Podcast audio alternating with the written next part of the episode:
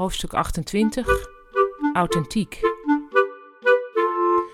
Ruud liep voor haar uit en toen ze de vergaderruimte binnenliepen, zei hij: Deur mag dicht. Hij ging zitten en legde een map op tafel. Zo! Ja, zo, antwoordde Kavia ongemakkelijk. Zou ze gesnoeid gaan worden? Ruud keek haar neutraal aan. Marja, zei hij. Ik ben uh, Kavia, zei Kavia aarzelend, of maakte Ruud een grap? Ik weet dat je Kavia heet, zei Ruud, maar we zijn hier om het even te hebben over Marja. Oké, zei Kavia, nu ook zo neutraal mogelijk. Marja dus, wat vinden we van haar? Voor zover Kavia wist, was ze nog nooit samen met Ruud een wij geweest. Uh, Marja, zei ze, Marja is. Wat moest ze nou zeggen? Marja heeft een vleesboom. Marja praat te hard. Misschien werd Marja dan wel ontslagen en dan was het haar schuld.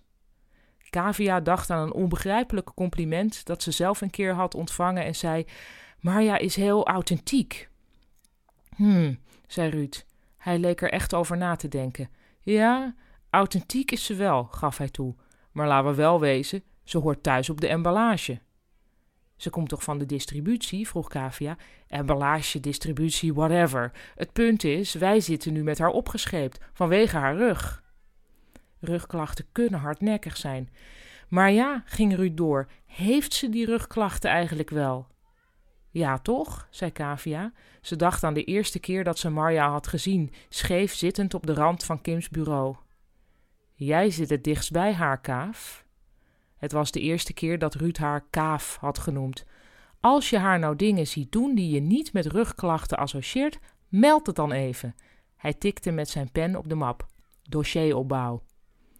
Maar ik kan toch niet, ik bedoel, ik ben er toch niet voor om, hakkelde Kavia.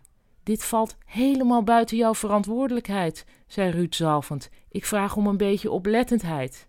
Dat is alles.